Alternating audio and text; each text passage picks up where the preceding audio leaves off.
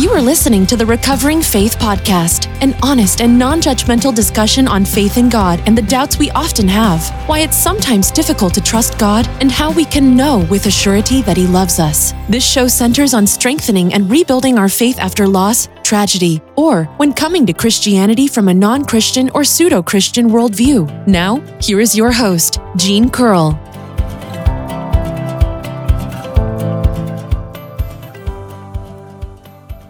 Hello, and welcome back to Recovering Faith Podcast. This is episode 104. And today's podcast episode is titled Trusting God's Timing. As humans, we want what we want, and we want it right now. And it is difficult for most, if not all of us, to wait for things we want, especially if there's no guarantee that we will ever get them or that we'll ever get what we want. And it's human nature to grow impatient when we know what we want or what we need, or when we think we know what we want or what we need, especially when it's something important. And sometimes we're afraid that God has forgotten about us and feel that we must make whatever it is happen on our own. But it is always a mistake and often disastrous to rush things and go with our own plan and our own timeline instead of following God's plan and God's timeline.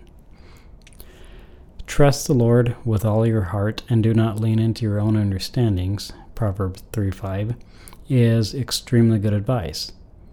And I know from sad experience that leaning on my own understanding instead of trusting God only leads to heartbreak and trouble. Sometimes, when we get impatient and are not willing to wait on God's timing, we settle for things that we know aren't right, even things that we know will not make us happy. If for no other reason than the misguided feeling that having something, anything, now is better than waiting for something far better that may never come. When we don't trust God's timing, we don't trust God, and we're afraid that He will never give us what we need or what we deserve. I think this is especially true in relationships, and almost without fail, when we rush into a relationship that is not right, there are a multitude of warning signs and red flags that we choose to ignore in order to convince ourselves that the relationship is in our best interest. And that route leads to heartache, not sometimes, but always. When something or someone is part of God's plan for your life, there are no red flags to ignore. And we don't have to convince ourselves that it's right, we just know that it is right. You will never have to negotiate your way into the heart of someone who wants you there. And if they are the person God put in your life, then they will want you there. When I was dating my ex wife, there were a lot of red flags. And even on our wedding day, when she was walking down the aisle toward me, I was more terrified than happy, and I considered postponing the wedding for a while because I wasn't absolutely certain that I was doing the right thing. And I thought if I was to get married, I should be absolutely certain I was doing the right thing. And honestly, I think the only reason that I didn't postpone the wedding, either on the wedding day or well before, is because I was afraid of how everyone would look at me, and I was afraid that if I postponed the wedding, everyone would hate me, even if we did get married later. Had I paid heed to the warning signs and dated longer before getting engaged, or even had a longer engagement, I have no doubt that we never would have gotten married, and it would have saved both of us a lot of grief and heartache. When we were dating, my ex wife acted like she loved everything about me, even my over the top cheesy jokes. But as soon as we got married, it was obvious, and painfully so, that she did not marry me for who I was, but rather who she thought she could turn me into. And she immediately set about striving to change almost as every aspect of my personality. Practically the moment we said I do, my ex tried to turn me against my family, especially my dear mother. And she did everything within her power to keep me from spending time with my family. My ex even went out of her way to ensure that I knew that she loathed my jokes, and she would no longer even tolerate them, much less laugh at them. Uh, she also went out of her way to offend and mistreat my parents. And one year after they drove over 20 hours to visit for Thanksgiving, she forced them to sleep in the garage. Even though there was more than enough room in the house and my stepfather had medical issues. I can't overstate how ashamed of myself I am for allowing that to happen. I guess I was more interested in keeping the peace with my wife than treating my family with the love and respect they deserved. If I had trusted God's timing instead of leaning into my own understanding and trusting my emotions, I would have paid attention to the red flags and warning signs and would not have gotten into that relationship in the first place. And I have no doubt that I would have avoided many years of pain and suffering. The worst part of not trusting God and going after what we think we need instead of uh, instead is when our ill-conceived plans fail. We often blame God for the trouble that we got ourselves into. And I was certainly guilty of that, and not just in my failed marriage. Part of the reason I got into a relationship that wasn't good for me in the first place is that I was deeply depressed and I felt like I needed someone in my life to make me whole. And as one of the teachers said in the film The Perks of Being a Wallflower, we accept the love we think we deserve. And at that time in my life, I didn't have an overly high opinion of myself and didn't think I deserved much. If a person is deeply depressed and feels they need someone in their life in order to make them happy and or make them whole, then he or she is absolutely not at the right place in their life to be getting into a relationship. If we expect another person to fix us, we have unrealistic expectations, and it's not fair to us, and it's certainly not fair to them. No one can fix us or make us whole, only God can do that. And until we've allowed God to do that, a relationship is probably, definitely, a bad idea because we will expect the other person to do something that is not only not within his or her power, but also not their responsibility. And when they fail to meet our expectations, we blame them for something that's not their fault. Also, I'm not saying that any person who entered into a relationship that they were not emotionally ready for is completely or even mostly responsible for its failure, as the other person had to either ignore red flags as well, or else they took advantage of the other person's vulnerable and broken emotional state. If you have to wonder if a person loves you or even likes you, they probably don't. When someone loves you, it's obvious, even if they don't say it. God is good and is not going to put someone in your life that doesn't love you. God knows how to give good gifts, and if the person you are with is making you miserable, they are certainly not a gift from God.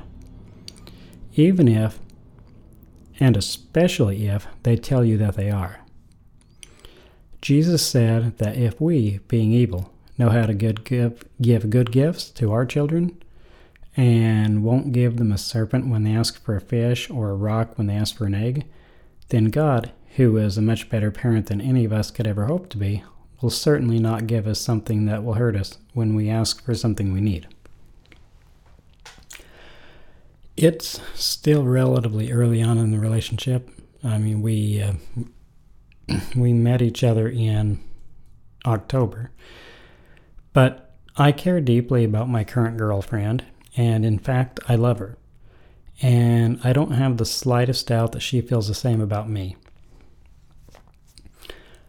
I'm convinced that God helped us meet each other at just the right time in both of our lives. If we had met 10 years ago, then we may not have been we may not have liked each other because we are both completely different people then. And just because we're right for each other now doesn't mean that we were right for each other then. And I can almost guarantee that we weren't. God knows what we need, and sometimes He's not just preparing someone for us, which is what we often pray for, but He's preparing us and changing us into the person that the other person deserves and is praying for. We are often overly worried about finding the right person, but I think God is more interested in making us the right person. I had been praying for someone just like the wonderful woman I have in my life right now for many years. But when I first started praying for her, I wasn't deserving of such a person. And perhaps that's why both of us have been single for so long before we met each other, because God was making us the people we needed to be and the people we needed each other to be. If God is making you wait for something, be it a relationship, a career, or anything else, it's not because He doesn't love you, doesn't care about you, or is some kind of cosmic buzzkill, or because He's forgotten about you. It's because He loves you. If God is making you wait for something, you're in good company, and many people in the Bible were forced to wait for things.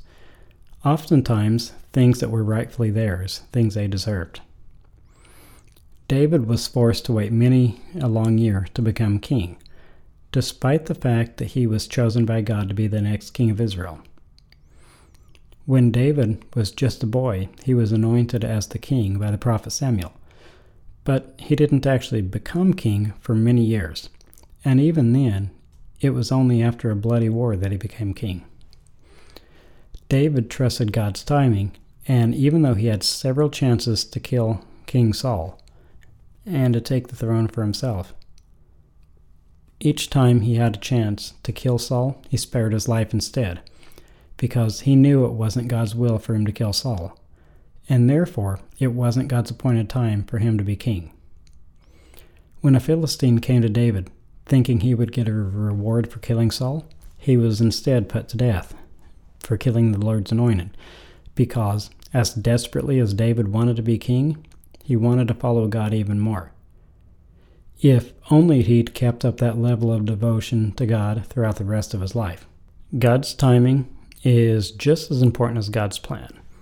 And in almost every aspect of life, timing is everything. When children are first learning math, it usually doesn't take long for them to realize that the order of operation matters. And if things are done in the wrong order, then it will never lead to the correct answer. The same is also true in cooking. And if the proper things are done and the proper ingredients are added, but in the wrong order, the end result will be far from desirable. As with math and cooking, so in life. And even the right thing at the wrong time can be the wrong thing. If Ruth and Boaz had met before the time that they were supposed to meet, even before Ruth married Naomi's son, they would not have wound up together. It may not always make sense to us at the time, but God has a plan for our lives. And while it may not look like what we thought it should be, God's plan for our lives is always better than any plan that we can devise on our own. Jacob made a deal with Laban to work for him for seven years in exchange for the hand of his daughter Rachel. But at the end of that seven years, he learned that he'd been hoodwinked and Laban had pulled an old switcheroo and tricked Jacob into marrying his older daughter, Leah. Jacob was understandably upset when he found out that he'd been tricked, but he ultimately agreed to serve Laban an additional seven years in order to marry Rachel, his true love. Moses waited 40 years to see the Promised Land, and after that long wait, Seeing the promised land from the top of the mountain was the most he was ever allowed to do, as God did not permit Moses to cross over the Jordan River into the promised land. Moses could have felt cheated and become angry with God, but instead he glorified God and praised him for all that had, for all that he'd done uh, for him in his long life. It took Joseph 13 years to be made the second in command in Egypt, and he had to go through a lot of unpleasant circumstances to get there, including being sold into slavery by his own brothers, and then he spent more than two years in prison for a crime he didn't commit. However, if Joseph had put his trust in God instead of putting his trust in man, such as a royal cupbearer, it's likely that he would have spent far less time in prison. But I guess we'll never know for sure. If it was not for the many years and the experiences he went through to make him the man he was, Joseph would never have been chosen to lead, nor would he have been qualified to do so. Because of the adversity that Joseph went through, he became the man that he was needed uh, to be, both to save Egypt and to save the children of Israel. Despite how much faith we have in God, there is a time or will be a time when we fail to trust His timing, when we don't get what we want when we want it. And at such times, we should remember that God has never failed us yet, and He never will fail us. Just like small children who think they should be allowed to play in the street, stay up all night, and eat candy for every meal, or the teen who doesn't understand why they are not allowed to do things that they are not old enough to do and must wait. We don't always know why it is what is actually best for us. And as any good parent would, God gives us what we need when the timing is right, instead of what we think we need when we think we need it. It may take a while, at least from our perspective, but God will always do what is best for us. We just have to be patient and trust Him. The Bible teaches us that the Lord is not slow in keeping His promises, as some understand slowness. Instead, He is patient with us. Uh, 2 Peter 3 9. I'm truly grateful that God has chosen to be more patient with me than I have been with him and to and that he's ignored my request when I had asked for something foolish and something that would bring me pain and instead he's given me greater things than I thought I deserved. You can never go wrong with trusting God. Thanks for listening and God bless. Thanks for listening to the Recovering Faith Podcast. Please rate and review this show and share it with your friends and family. You are loved.